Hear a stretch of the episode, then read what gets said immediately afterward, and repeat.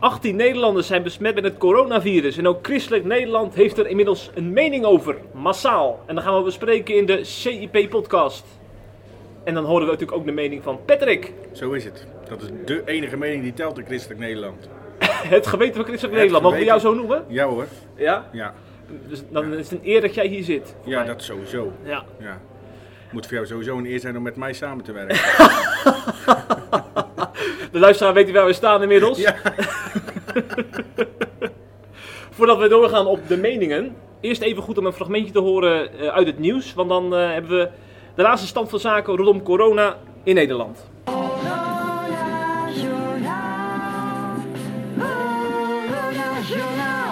In totaal zijn er nu 18 coronapatiënten in ons land. Het gaat vooral om mensen die naar een gebied in Italië zijn geweest met veel besmettingen of familieleden hebben die daar zijn geweest. Twee Nederlandse ziekenhuizen kwamen met extra maatregelen, omdat ze een coronapatiënt hadden zonder dat de artsen dat wisten. Hierdoor kan het zo zijn dat er ook een verpleegkundige of een dokter besmet is geraakt. Zij worden getest op het virus. Een ziekenhuis in Rotterdam neemt geen nieuwe patiënten meer aan op de intensive care. Dat is een afdeling voor ernstig zieke mensen. En in het ziekenhuis van Gorkum zijn nieuwe patiënten helemaal niet meer welkom. De patiënten die er al liggen worden natuurlijk wel verzorgd. Nou, dat was een fragment uit het NOS Jeugdjournaal. En eh, wat we niet hoorden was het aller, allerlaatste nieuws. Namelijk dat de ministers, eh, verschillende ministers uit het kabinet van, vanmiddag bijeenkomen om, eh, voor een crisisberaad. Ja. En eh, de Tweede Kamer is terug van reces. Dus ze gaan natuurlijk deze week ook hier volop mee aan de slag. Neem ik aan in de debatten. En dan zal het vooral gaan over de gevolgen van de corona-uitbraak. En wat hun verantwoordelijkheid in- is in deze. Wat zij kunnen betekenen om het zoveel mogelijk in te dammen. Wat voor ons natuurlijk vooral interessant is, Patrick, zijn de reacties die we hebben gezien. Ja, ja Op social klopt. media onder je ziet andere. eigenlijk, eigenlijk zie je grofweg eh, twee, twee, twee stromingen, twee groepen kan je wel zeggen. En de ene groep is eigenlijk, en die is vrij groot hoor, moet ik zeggen. Eh, dat is, al weet je natuurlijk niet hoe representatief eh, is wat je leest op social media, daar moet je altijd mee oppassen. Maar goed, het lijkt een vrij grote groep te zijn die het eigenlijk helemaal niet zo serieus neemt en zegt dat het allemaal sterk overdreven wordt. Ehm, het is minder dodelijk dan griep bijvoorbeeld. Er sterven eigenlijk alleen maar mensen die al ernstig ziek zijn, of oud of verzwakt. Wat overigens niet minder erg is, want we zijn geen Volkskrant. Hè? Die, schreef dat, eh, die, schreef dit, eh, die schreef dit wat ik nu net zei. Hmm. En gevolgd door het zinnetje: dat is een geluk bij een ongeluk. Maar dat gaan wij niet doen. Ehm, en die, zijn eigenlijk, die richten zich vooral op dat, dat er heel veel paniek gezaaid wordt, hè, onnodig. En dat het heel erg overdreven is en dat de media daar vooral eh mede schuldig aan is. En ik moet zeggen dat ik daar voor een groot gedeelte ook wel in mee kan komen. Ik las een, een column ook nog van, van die Bas van EOB, weet je wel? Bas Derks. Bas Derks, ja. Ehm, en hij schetste daar in de situatie, bij één vandaag was dat. Daar stond een, een, een, eh, een infectioloog, die stond op een hele rustige en duidelijke manier, heel goed, ik had het trouwens ook gezien hoor, eh, uit te leggen ehm, dat er eigenlijk voorlopig helemaal geen reden is tot paniek of tot onrust of om ons zorgen te maken.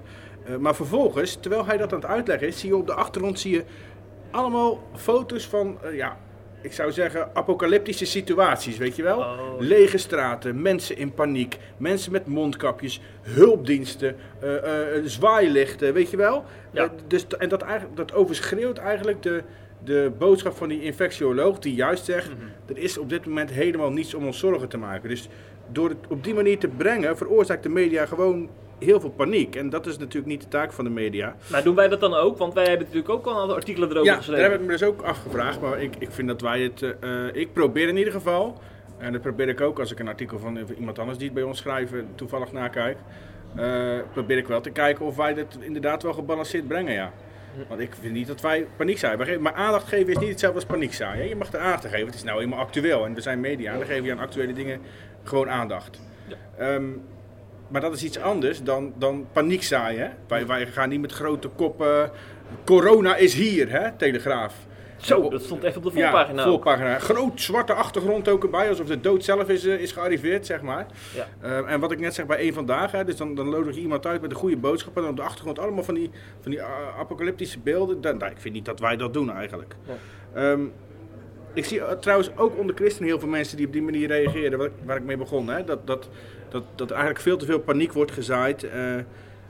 en bij christenen komt er dan de reden bij ja, God staat eigenlijk boven alles. Nu vind ik wel dat dat heel makkelijk gezegd is. Uh, zolang, je daar niet direct, zolang je niet direct getroffen bent door iets. Hè. Uh, wij zeggen het in Nederland natuurlijk heel makkelijk. Nou, God zorgt voor ons, God zorgt voor ons. Ja, ik hoor dat heel vaak predikanten, voorgangers zeggen. Hè, als je maar God tot God bidt, hij wil het je geven. Uh, ja, ik denk dan altijd, dan ben ik misschien wel heel menselijk. Maar joh, gaat dat eens in Afrika vertellen. Mm-hmm. overigens denken ze in Afrika zelf niet zo. Maar goed, dat is weer een ander verhaal. Uh, de tweede reactie die, die ik veel op social media voorbij zag komen, uh, en dat is altijd, ja, dat vind ik altijd om te gieren.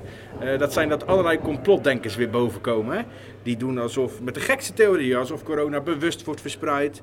Um, en dan heb je natuurlijk degene, die zitten er ook bij, die al jarenlang alles aangrijpen om onze huidige regering aan te vallen. Het is allemaal de schuld van de regering. bij ons nu ook. Het zou aan de overheid liggen. We zouden niet goed voorbereid zijn. Ja, ik denk dan, ja, hoe komt het dan dat wij als een van de laatste in Europa getroffen zijn als het allemaal zo slecht is? Dus dat zal nog wel meevallen, lijkt me. Uh, en, en, je ziet, ja, echt de domste opmerking. Ik zag op nu een opmerking. Uh, er zijn natuurlijk twee ziekenhuizen gesloten in Nederland. Ja, oh ja. Omdat in die ziekenhuizen een besmetting plaatsvond. Of een besmet persoon was geweest. Of lag. Um, en dan zag ik een opmerking. Nou, dan zie je het verschil met China. In China bouwen ze ziekenhuizen voor corona en in Nederland sluiten ze. Ja, dat is, sluiten ze die ziekenhuizen. Ja, dat is echt gewoon de ultieme domheid zou ik zeggen. Maar die, het sluiten van die ziekenhuizen is natuurlijk juist... Om het te voorkomen. Om het te voorkomen dat het gaat verspreiden. Hè. Dat is juist een goede maatregel, omdat het virus al in het ziekenhuis is. China bouwt aparte ziekenhuizen ervoor, maar dat, dat zou hier ook kunnen gebeuren. Maar dan moet het eerst wel heel erg veel meer gaan verspreiden. Ja. Je gaat niet voor 20 patiënten een apart ziekenhuis bouwen. Mm -hmm. Snap je? En voorlopig zijn het alleen nog maar patiënten die uh, zelf in Italië zijn geweest, in besmette gebieden. En het wordt pas echt zorgelijk als patiënten onderling in Nederland elkaar aan gaan steken. Hè? Want dan is het bijna niet meer in de hand te houden. En ja. dat is volgens mij, voor zover ik weet, nog niet aan de orde. Ja, ja, dat heb ik ook vaak teruggehoord van predikanten. Die zeggen precies wat jij zegt. Mm -hmm. uh, aangezien de bron nog buiten Nederland ligt, gaan wij ons niet te druk hierom maken. Ja, precies. Uh, maar toch worden er wel maatregelen genomen uit voorzorg. Uh, met name rondom het avondmaal. Er zijn een aantal kerken die uh, hebben afgelopen zondag het avondmaal gevierd. En die voorgangers heb ik even kort gesproken. En uh, daar is het avondmaal in, met cupjes dus gevierd. Dus dat, dat, de wijn in cupjes wordt gedaan. En in plaats van een, een grote avondmaalsbeker die rond, uh, rondgaat. trouwens, in heel veel kerken is het eigenlijk al gebruikelijk hoor, dat dat in cupjes gebeurt. Dus ik weet niet of dat voor iedereen echt een maatregel is die, die nieuw is. Um, Gewoon sowieso voor de hygiëne bedoel je? Ja, ja, ja. ja. Met name in evangelische kerken zie ik dat regelmatig. Dat dacht ik al. In de PKN is dat natuurlijk niet het geval. Dat is nee. vol, volgens mij, ja. jij komt uit de PKN, ja. dat is altijd een grote avondmaalsbeker, ja, toch? Ja, ja, dat klopt. En een grote schaal met brood. Wat ook letterlijk elk broodje nog gebroken wordt door de predikant. Al zal dat per, dat is natuurlijk heel mooi symbolisch, maar dit is in dit geval niet zo best. Nee, nee, nee. Wie ook onderdeel is van die kerk is Otto Grevink, de protestantse gemeente in Tilburg. Daar geeft hij uh, leiding aan. En uh, hij zei dus inderdaad dat hij ook die maatregel op het avondmaal gaat toepassen over twee weken, dus met cupjes. En uh, wat ik ook wel leuk vond om te horen, ze hebben een vredegroet in de liturgie. Dus dan gaan ze dus uh, een beetje aan het begin van de dienst, dan gaan ze elkaar handen geven om elkaar God zegen toe te wensen. En dat hebben ze nu ook even opgeschort. Misschien wel verstandig. Want uh, ja, fysiek contact, dat is natuurlijk nogal een dingetje met het coronavirus. Uh, de landelijke PKN heeft zelfs nog geadviseerd om desinfecterende gel te gebruiken. Ook om dat aan te bieden aan mensen die uh, helemaal zeker zijn van hun zaak. Dat ze dus voor de dienst bijvoorbeeld eventjes hun handen kunnen insmeren met die gel. Je zit me aan te kijken alsof het allemaal een beetje overdreven is. Ja, Patrick. ja, dat, nou ja, kijk, ik, nee, het is niet overdreven. Want ik snap dat je als kerk zulke richtlijnen geeft, het heel goed ook zelfs. Um, maar het is wel, het is gewoon protocol namelijk. Ja. Maar het is natuurlijk wel, wat ik net al zei, uh, wat heel veel mensen zeggen, daar ben ik het ook wel mee eens. Dat, ja, het, de griep is veel dodelijker, hè? Uh, ja. En die, elk jaar, die kost elk jaar tienduizenden levens wereldwijd. Um, ja, en daar hoor je nooit wat over. Dus ja, ik, ik, ik bedoel meer de, de, de proporties waarin de, de ophef erover plaatsvindt, weet je wel. Ja. Dus ik snap best dat er voorzorgsmaatregelen worden getroffen, maar ik, ja, ik, we doen alsof het uh, de pest is, weet je wel. Alsof iedereen die corona krijgt doodgaat. Zo denken mensen ja. ook, heb ik het idee af en toe. Ja. Hè, de mensen die het niet overdreven vinden. Het is, het is weer de zwart-wit, hè. Typisch Nederland trouwens. Nou, die, die, die Grevink die vindt het ook heel belangrijk dat mensen het gevoel hebben dat er in ieder geval ook eh, eh, in de kerk eh, mee bezig, eh, mee eh, rekening wordt gehouden. Want hij zegt ook, het gevoel is in dit soort kwesties net zo belangrijk als eh, de, de statistiek. Hè? Je kan mensen natuurlijk ook het, gewoon op de, geruststellen door, door eh, maatregelen te nemen als kerk. Ja. En daardoor ook Ja, eh, daar duidelijk te ja. maken dat je er ook bewust mee bezig bent. Ja. Dus nog niet eens dat het echt heel belangrijk is dat je de maatregel zelf neemt vanwege de maatregel. Maar alleen er om mensen gerust te stellen. Ja, daar daar ben ik het wel mee eens. Ja, ja, ja. Overigens, eh, we hebben natuurlijk eh, gisteren heel wat christelijke scholen en eh, kerkleiders gebeld. Eh, de meesten konden natuurlijk niks zeggen, want eh, het was nog niet aan de orde geweest in een kerkvergadering. Of ze wilden gewoon niet meewerken omdat ze het misschien niet zo'n boeiend onderwerp vonden. Eén predikant die maakte ook nog even duidelijk dat wij op de sensatietour zijn als CIP en daarom ook geen quote wilden afleveren. Wie was dat? Dat is een predikant uit Delft. Wat was zijn naam? Ja, ik wil best zijn naam noemen. Ja, waarom niet? Dominee van Oort. Van Oort. Ja. Hij zei... Van eh, Christen voor Israël. nee, nee, nee, nee, nee, dat is, een andere van Oortjes. andere van Oortjes. Ja, Ik kan zeggen, die zijn sipgezind, hè? Die zijn heel erg sipgezind. Maar deze man blijkbaar niet. Nee. Dus ik stel voor dat dominee van Oort eh, in de 40 dagen tijd in quarantaine gaat. Want dan kan hij zich ook eh, bezinnen. En dan hoeft hij ook geen quotes te geven in de, in de tijd dat het corona zich verder verspreidt Ja, in ja. Nederland. En als hij dan toch in die 40 dagen tijd in quarantaine gaat, dan kan hij zich misschien meteen gaan verdiepen in hoe journalistiek werkt. Ja, want eigenlijk, we doen heel- gewoon ons werk, hè? Het is gewoon heel normaal dat er, een actueel, een, dat er iets gebeurt in de actualiteit. Dit- alles en iedereen bericht erover, maar als Tippen doet is het ineens weer sensatie. Wat is dat nou toch voor onzin? Ja. RD, RD staat er vol mee. ND staat er vol mee. Overal wordt er over bericht. En dan werkt hij graag mee waarschijnlijk hoor meneer. Ja, dat van Oort. Ja. Nou, we zijn de christelijke telegraaf van Nederland, hè? Ja, wat een, wat een compliment Jeff. ja dat vind jij een compliment. Ja, ja, een van de beste mediums, eh, een van de beste media die in Nederland te vinden is. Ja. Ja, ja. Ehm, laten we nog even doorgaan op eh, het coronavirus. Zou elke kerk überhaupt maatregelen moeten nemen? Want er zijn dus ook kerken die überhaupt niets mee doen, hè? Jazeker. Ik, ik vind sowieso dat, dat iedereen, iedere kerk maatregelen zou moeten nemen. Ehm, om de reden die je eigenlijk net al noemde. Als het al niet vanwege eh, het concrete eh, gevaar is, hè, of gevaar is wel weer een groot woord, maar hè, gewoon maatregelen om schoon en hygiënisch te zijn, waarmee je heel veel kan voorkomen, is het ook vanwege dat gevoel hè, waar jij het net al over had. Waar die, wie was het? Dominee Grevink. Waar dominee Greving het over had. Dat, dat- ik denk dat het heel belangrijk is. Er waren namelijk gewoon nog heel veel kerken afgelopen zondag. eh, waar het gewoon niet gedaan werd. Hè. Daar werden collectezakken af, gewoon van hand tot hand doorgegeven. Eh, daar werden gewoon handen geschud naar de dienst. Daar werd zelfs gewoon avondmaal gevierd eh, waar uit dezelfde beker werd gedronken. Ehm, ik denk dat het sowieso een goed idee is om dat soort maatregelen te nemen, los van het hele coronavirus. Eh, want ook die collectezakken die van hand tot hand gaan. Ja, je, als er eentje griep heeft. Als ik griep heb en ik geef een collectezak door. En eh, twee rijen voor mij zit een oude vrouw van 90 die heel zwak is en een lage weerstand heeft. Die kan sterven aan griep. Weet je wel? Dus ik vind sowieso dat zulke maatregelen genomen worden helemaal los van het coronavirus. Alleen is het nu wel extra belangrijk. En wat ik me eh, je komt bijvoorbeeld wat er in Zuid-Korea is gebeurd, maar daar gaan we het zo nog over hebben. Mhm. Daar is het namelijk door een kerkelijke gemeenschap is het virus uiteindelijk groot, zich groots gaan verspreiden. Ehm, maar waar ik, me wel, waar ik me echt heel boos om kan maken als het hier om gaat, ehm, dat is dat er mensen zijn, en die heb ik eh, op social media gezien, die heb ik bij SIP gezien, zo zien reageren, die heb ik op Twitter gezien, christenen, die zeggen ehm, we moeten ons niet gek laten maken, de duivel is degene die eh, angst zaait, Eh, maar God staat boven alles, God zorgt voor ons. Dus voorzorgsmaatregelen zijn niet nodig. Wel in, wel in combinatie met dat tweede wat ik nu zeg. Hè? Want het is wel zo dat de duivel angst zaait en het is zo dat God voor ons zorgt.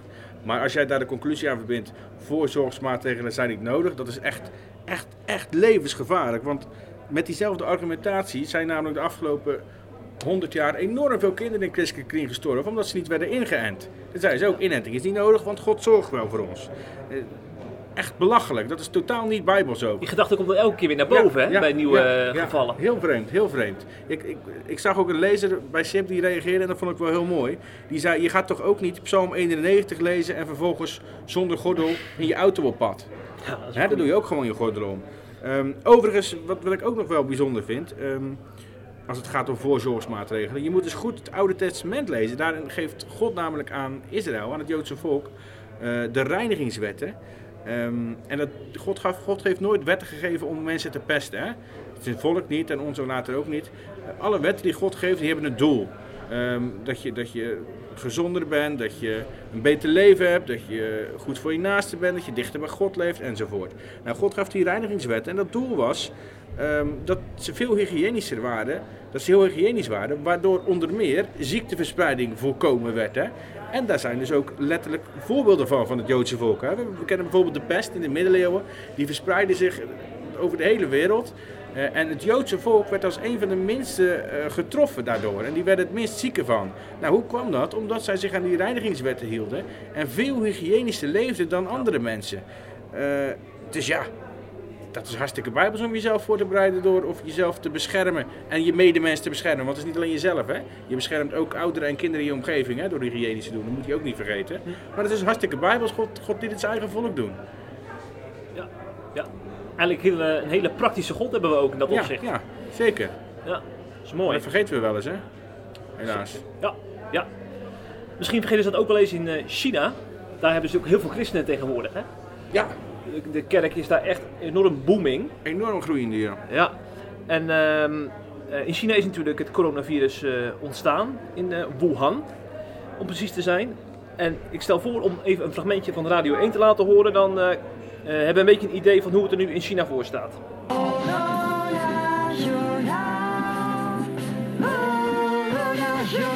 Het aantal nieuwe besmettingsgevallen met het coronavirus blijft wereldwijd toenemen. Inmiddels komen er veel meer nieuwe besmettingen bij buiten China dan in het land zelf. U weet, daar begon het allemaal.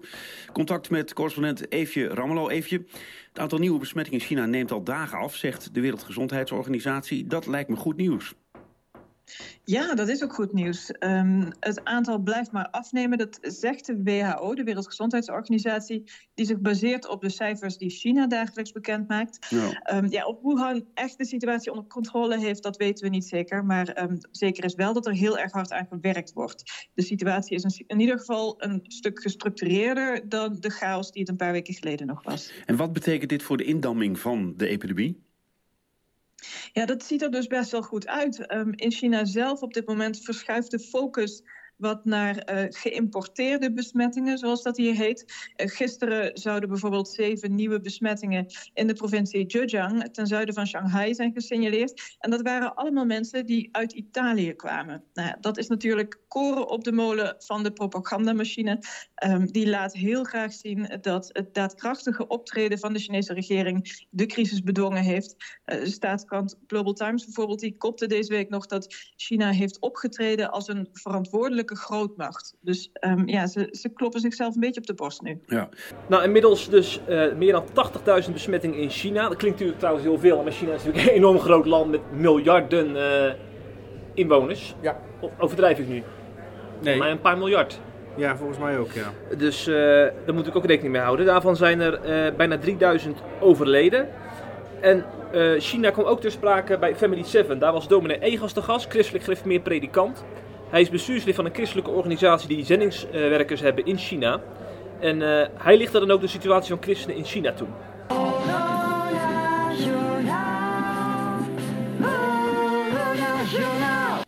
Het coronavirus maait op dit moment wereldwijd om zich heen. Maar welke invloed heeft dit op, op het christelijk leven in China? Daarover aan tafel dominee Anton Egas. Goedenavond, dominee. Goedenavond. Ja, u bent bestuurslid van een uh, zendingsorganisatie die werkt in China. Klopt. Wat merkt u van het coronavirus? Nou, als je de nieuwsberichten zo volgt, dan zie je dat het een hele ingrijpende invloed heeft op het uh, maatschappelijke leven. Ja. Het is eigenlijk tot stilstand gekomen. Mhm. Mm -hmm. En een van de eerste consequenties daarvan is dat de mensen natuurlijk niet meer naar de kerk kunnen. En het kerkgaan is natuurlijk toch eigenlijk uh, de kern van het christen zijn. Daar Ja. word je gevoed en daar word je onderwezen, daar heb je gemeenschap, daar ontmoet je elkaar, daar bid je samen. Ja. En als dat wegvalt, heeft dat natuurlijk een bijzondere impact op uh, de kerk. Dat kan ik me voorstellen, maar eh, lossen mensen dat op een andere manier op dan? Ja, dat is heel mooi. En dan zie je ook hoe veerkrachtig de kerk ook is Mhm. in China. Want op dit moment uh, maken de predikanten thuis de preek, die bereiden ze voor. Ja. En die nemen ze op. En dan via de digitale snelweg kunnen de mensen thuis uh, de preek zondag beluisteren Ja. en volgen. En soms in hele kleine communities, kleine huisgemeenten, samen uh, die preek uh, volgen. Ja. En zodoende kan er toch nog uh, het woord verkondigd worden als kern van het kerk zijn. Nou, ik moet eerlijk zeggen, ik dacht dat er een heel schokkend fragment zou komen, maar ik vind het nog meevallen. En Het, het is vooral opvallend Ja. dat christenen nu vooral thuiskerk zijn in plaats van in het ker- kerkgebouw. Ja, Dus de kerk gaat gewoon door. Ja, ben ik al een poosje hoor. Je wilt het eruit hebben zeker? Ja. ja, ja nee, ik ga het wel anders zeggen. Eh, daar ben ik ook regelmatig hoor. Er is niks mis mee met thuis een kerkdienst luisteren of thuis een kerkdienst kijken. Ja. Daar hebben we de moderne middelen voor. Hè. Die zijn niet alleen maar voor foute dingen, ook Hm. voor heel veel goede dingen. Ja. Nou, ik, ik heb pas wat tegen mijn vrouw gezegd. eh, volgens mij leren we soms meer van een YouTube-preek dan van een preek Ja. van onze, in onze eigen kerk. Ja, ik heb, ja. Dat je dan ook kan selecteren van, hé, hey, dat is een onderwerp waar ik niet over wil weten. Er zijn, ook, ja, er zijn heel veel christenen die dat ook doen. Hè.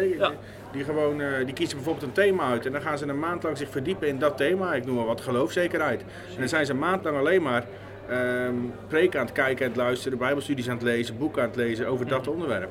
Ja. Dan kan je veel gerichter werken aan je eigen geestelijke vorming, denk ik. Ja. Maar goed, er staat natuurlijk wel tegenover dat je de gemeenschap mist. Maar goed, dat is een ander onderwerp, daar hebben we het vast nog wel een keer over. Ja, zeker. Eh, terug naar China. Daar eh, zijn ook heel veel christelijke organisaties eh, actief, al jaren. En een van die organisaties is World Help. Ik vind het wel een, ja, een mooie naam. Ja, De wereld helpen. origineel ja.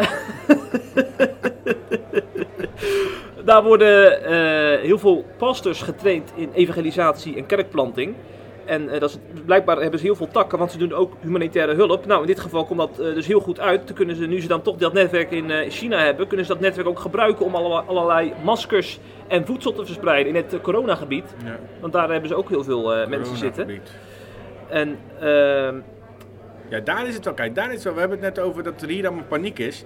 Maar daar zijn echt gewoon steden die helemaal zijn afgesloten en zo, hè. ja. En dan krijg je echt, echt, echt die beelden die bij net eh, vandaag op de achtergrond stonden, weet dan zijn je die wel. beelden wel terecht. Ja, ja, die zie je, Ja. dat zie je in series op Netflix ook. Mhm. Dus zulke, zulke, dat, dat, is, echt- dat is echt apocalyptisch. Dat een hele stad wordt afgesloten en dat mensen gaan proberen te ontsnappen. Dat mensen gaan verstoppen als ze het virus krijgen en worden afgevoerd. Dat zie je daar echt gebeuren. Mhm. Alleen er komt niet eens veel van naar buiten. Omdat natuurlijk, je weet hoe China is, is zo gesloten als wat. Zeker als het om zulke dingen gaat. Ja. Maar dat is dus echt wel, daar is, snap ik wel dat je paniek uitbreekt Mhm. als je in zo'n stad woont. Zo, ja. Maar niet nog in Nederland hoor. Ja. Maar en dan te bedenken dat zeg maar, die medewerkers van die christelijke organisaties ook dat gebied ingaan om al die eh, Ja. maskers en eh, voedsel te verspreiden. Want dat is nogal natuurlijk een offer dat je dan brengt. Hè? Letterlijk zelf eh, Je- leven gevaar Ja. lopen. hè? Ja, ja, en dat vind ik eigenlijk zo mooi. Die, die mensen hebben dus jarenlang, eh, al meer dan twintig jaar daar het evangelie ook met woorden vooral eh, verspreid. En nou laten zien dat het ook met daden. En nu wordt het praktijk, hè? Dat is heel Dus mooi. die mensen die, die gaan dus blijkbaar echt grenzen over om ons te helpen. En dan eh, ja, wordt het evangelie echt zichtbaar. Dat vind ik mooi. Ja, vind ik ook. World Vision doet dat ook. Die hebben al zo'n 4 miljoen dollar uitgegeven om eh, in China eh, te, kun- te kunnen helpen. Daar heb jij volgens mij een bericht over gemaakt bij, op CIP. Is het zo? Ik Ja, jouw dat- naam stond erboven. Oh, ik kan het me niet meer herinneren. Je maakt ook zoveel berichten. ja, ja. En ze hebben daar 50.000 gesponsorde kinderen. Eigenlijk een beetje de, de, de Co- Compassion Oh 2.0. ja, ik weet het weer. Ja, dat kwam van Christian Post. Ja. Ik weet het alweer, ja. Ja.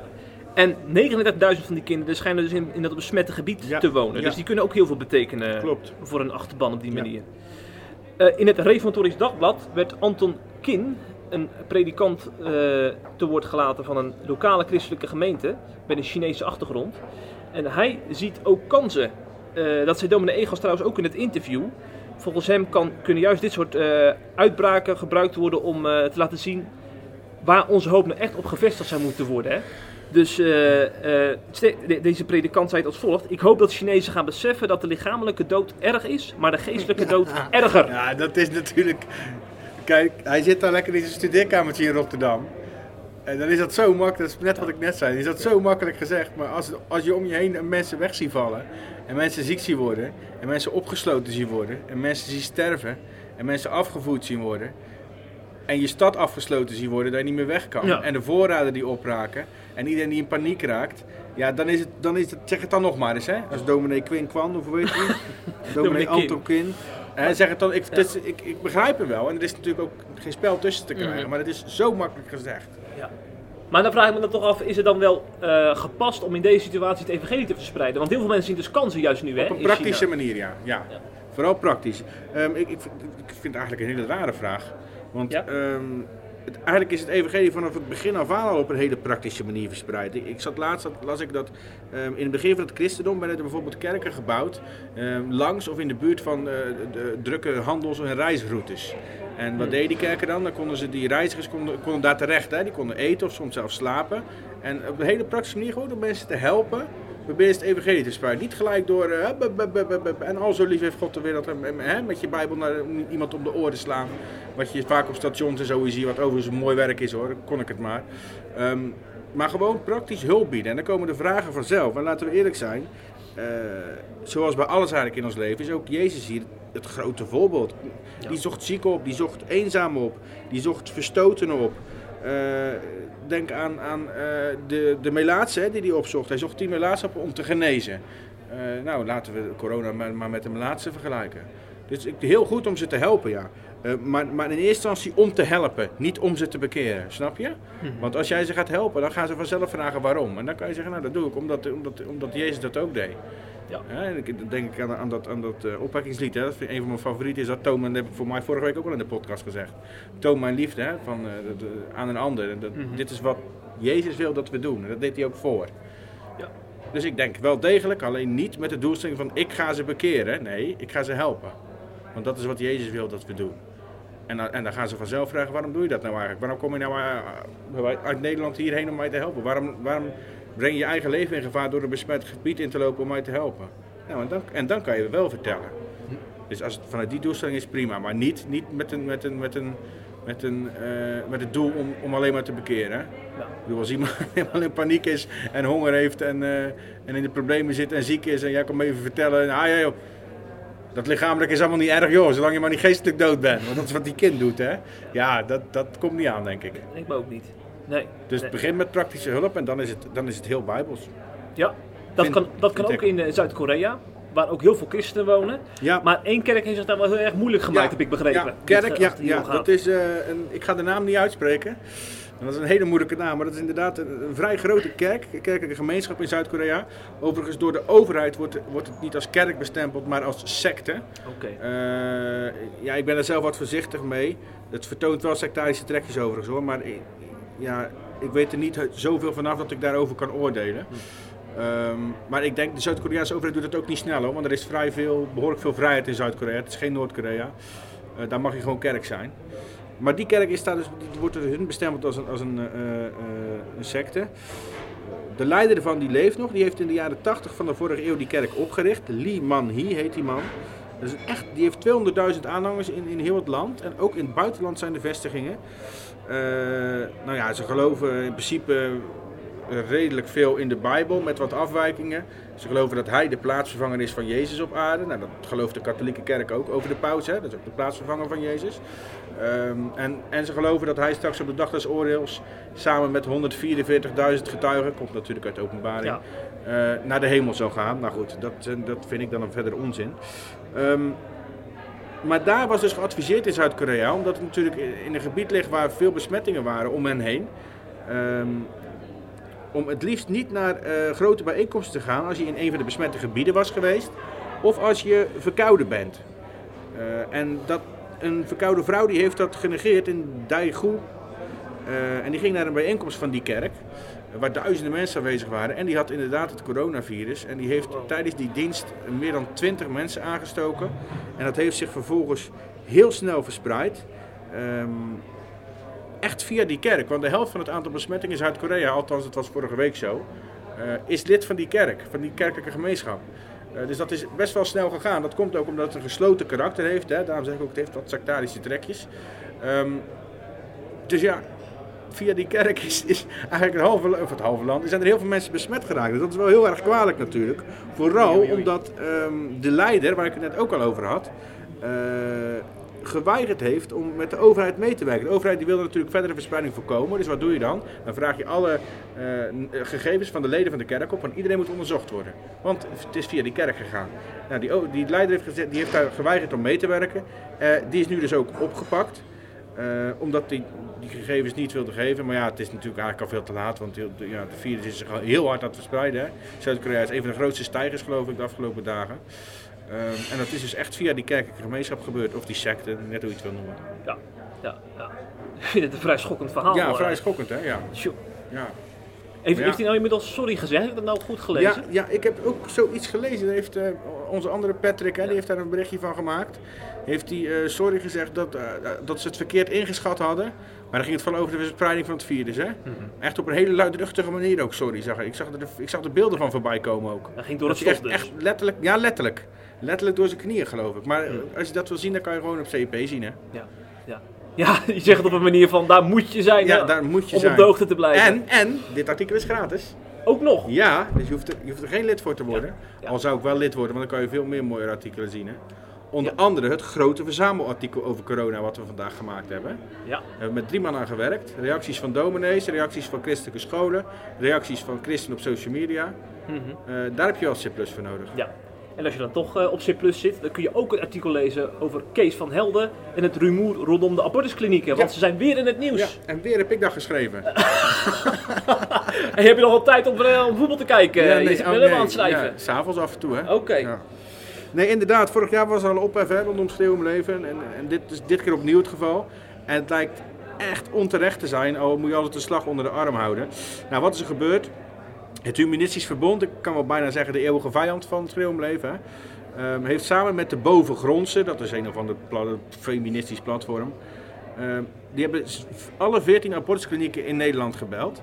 En die hebben gevraagd hoe het eigenlijk is met de overlast van pro-life demonstranten.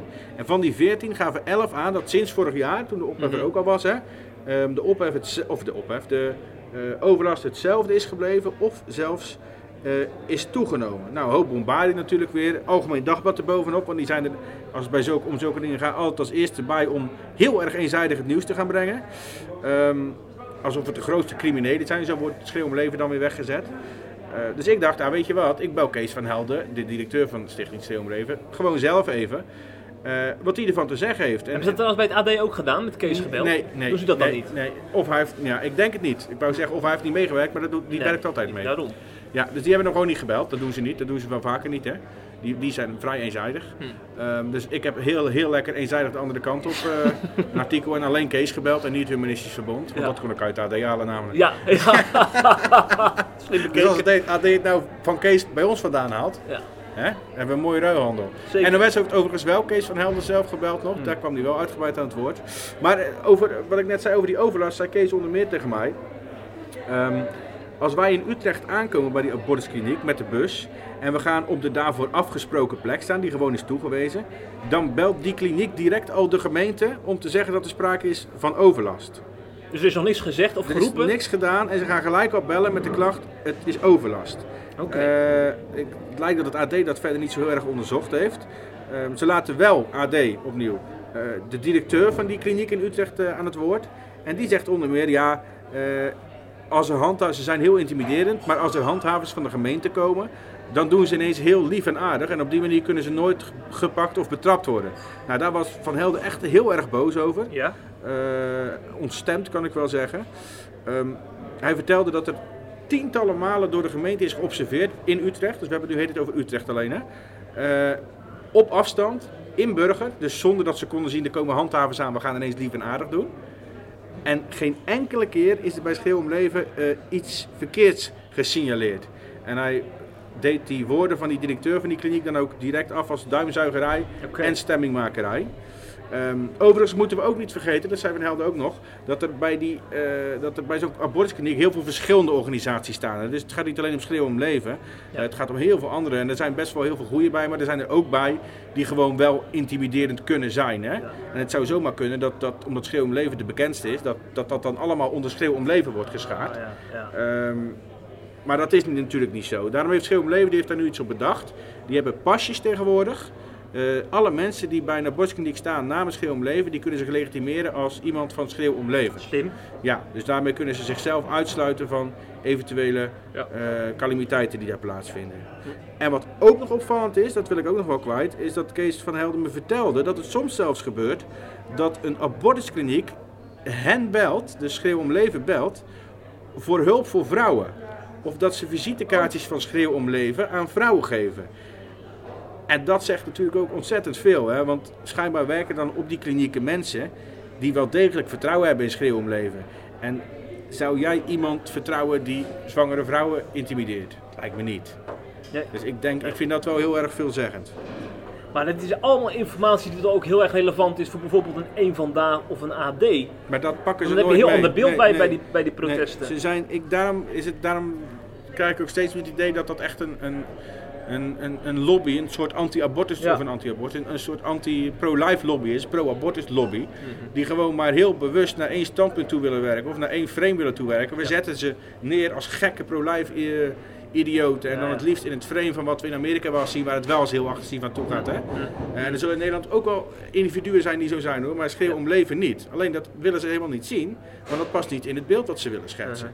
Ehm nou moeten we ook, daarbij ook natuurlijk de hand in eigen boezem steken, want wij zijn natuurlijk ook wel een beetje zo de andere kant op, omdat we christen zijn en omdat we een christelijk platform zijn. Ja. Al moet ik daar wel aan toevoegen dat wij eh, een half jaar terug ook wel heel kritisch zijn geweest op Schreeuw om Leven. En op Bert Doornbos, weet je nog. Hmm, Dus het is ook niet zo dat wij, dat wij dat dan zeggen dat past niet bij ons, bij ons standpunt, dus dat laten we Ja. zitten. Weet je, dus ik vind dat wij dat dan wel redelijk goed doen. Mhm. Dat, dat, dat, toen waren ze ook best nog wel boos op ons. Ja. Althans, Bert was toen best boos. Ja. Wat ik ook wel begrijp, maar goed. Ehm, dus wij doen dat niet. Maar AD en NOS, eh, NOS iets minder dan. Maar die media lijken gewoon heel erg in te willen zetten of dit is het beeld wat wij willen schetsen. We zoeken alleen maar ehm, eh, citaten, getuigen, beelden, audiofragmenten, alles wat bij dat eh, geschetste beeld past. En al het andere schuiven terzijde. Dat gaat soms zelfs zo ver, dat hebben we ook al een keer gepubliceerd.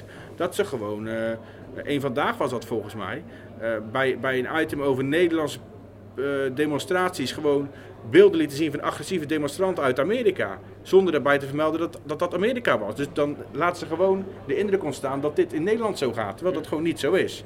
Weet je wel? En dat is heel kwalijk. En dat heeft het AD nu dus, nu dus weer gedaan. Ja, ja.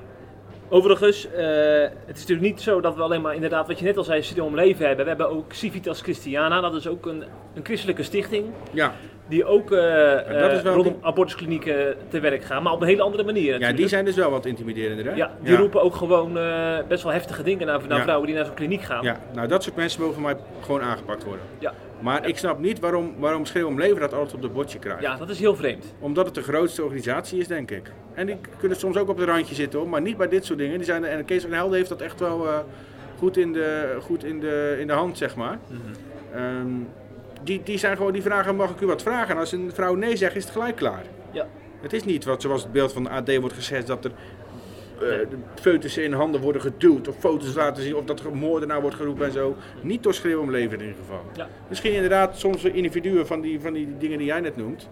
Eh, want die kunnen wel zo ver gaan. Zeker, die maar goed, dat, die, die moet je gewoon afvoeren. Ja. Die, Ja. moeten gewoon, die moeten geen vergunning krijgen om daar te gaan demonstreren. Nee, nee. En dit verklaart ook, want we hebben een tijdje geleden in de podcast hebben een gesprek bij eh, de talkshow Pauw besproken. Toen was Kees van Helder te gast en toen zat eh, Oh, eh, Lilianne Ploem van de PvdA tegenover oh, hem. Ik was al zo blij dat ik ze kon negeren over dit onderwerp. Ik was Nee. zo blij dat ik om haar heen kon praten nu. Ja, Want ze heeft alweer heel erg de aandacht gezocht. Het lukt alleen niet zo. oké. Ja, ik vind het schandalig. eh, want voor vrouwen is het natuurlijk een, een mo- moeilijke beslissing. Waar ze vaak lang over nagedacht hebben. Waar ze al met vrienden, met een partner over gepraat hebben. Met hun huisarts. Ik vind het overbodig. Ik vind het ook een belediging voor vrouwen. Nee, maar we hebben het, ik heb toen dat kwartier lang dat debat aange- aange- Ja. gehoord en ze praten totaal langs elkaar heen. En nu begrijp ik eindelijk waarom. Die vrouw heeft dus al die individuen die veel te ver gaan, heeft ze toegepast op stil om leven. Ja, En ja van dat, dat gebeurt dat voortdurend. Dat gebeurt voortdurend. En dan heb je dus ook geen goed gesprek. Ja, dat gebeurt voortdurend. Nou is het ook wel zo dat om Leven eh, in, in het verleden ook eh, niet, niet, niet zo vaak heel erg openlijk afstand heeft genomen daarvan. Hè? Ik denk dat ze een beetje voorzichtig daarmee zijn, omdat ze ja. toch een beetje als halve medestanders zien. Maar nu was Kees van Helden wel heel duidelijk van, joh, dat, dat zijn wij niet. Ja. Hij zei er wel gelijk bij, er zijn echt organisaties. Hij heeft het over de Firekerk bijvoorbeeld en over Stirezo. Daar durft hij zijn hand voor in het vuur te steken. Daar zegt hij van, daar weet ik zeker van, die zijn heel integer en die benaderen mensen op een correcte manier. Maar hij, hij, ja, hij zei het niet letterlijk, maar ik proefde wel in zijn woorden dat hij ook wel weet dat er ook mensen zijn eh, die dat dus minder correct doen. En dat, dat ze er onder andere daarvan zijn. Ehm, maar het, misschien is het ook wel eens goed dat Stichting Schreeuw om Leven zich daar heel duidelijk en openlijk van distancieert. Omdat je op die manier ook dat misverstand niet langer meer krijgt. En misschien is het ook goed dat mevrouw Ploemen eens een dagje meeloopt met de vrijwilligers van Stil om nou eens te kijken hoe het er echt aan toe gaat. Ja, maar dat maar goed, is zouden ze natuurlijk kunnen zeggen dat ze ja, het alleen op die dag ja, zo doen. dan ja, precies. Dan krijg je dat. Dat, heb je, dat heeft geen nut. Nee, nee. Misschien, is, misschien moest je een keer op een uitkijktoren gaan zitten, 10 meter verder of 20 meter verder. Nou ja, Undercover. En eens kijken hoe het gaat. Dat Ja. is beter. ja. Maar ik denk dat ze dat al eens gedaan heeft. Hm. Maar dan heeft ze natuurlijk niet, niet bevestigd gekregen wat, eh, wat ze weet. Of heeft laten doen, laat ik het zo zeggen. Maar dan hebben ze niet bevestigd gekregen wat, ze- wat, ze, wat ze hoopte. En dan hoor je het niet. Je hoort dat alleen als ze bevestigd krijgt wat ze hoopte. Weet je wat ik trouwens geweldig zou vinden? Als jij nou in één ruimte met mevrouw Ploemen zou zitten en haar een, in- een interview zou doen met haar over dit soort eh, kwesties in Nederland.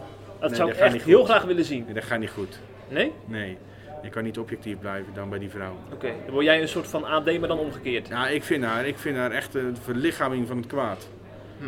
Echt, die pleit voor de dood, overal. Ja. Abortus, euthanasie, in Afrika zoveel mogelijk mensen, maar eh, ach, hou op. Ik... Het is tijd om deze podcast te beëindigen. Ja, goed plan. En eh, Overigens, nee, ik wil nog één ding zeggen over dit onderwerp.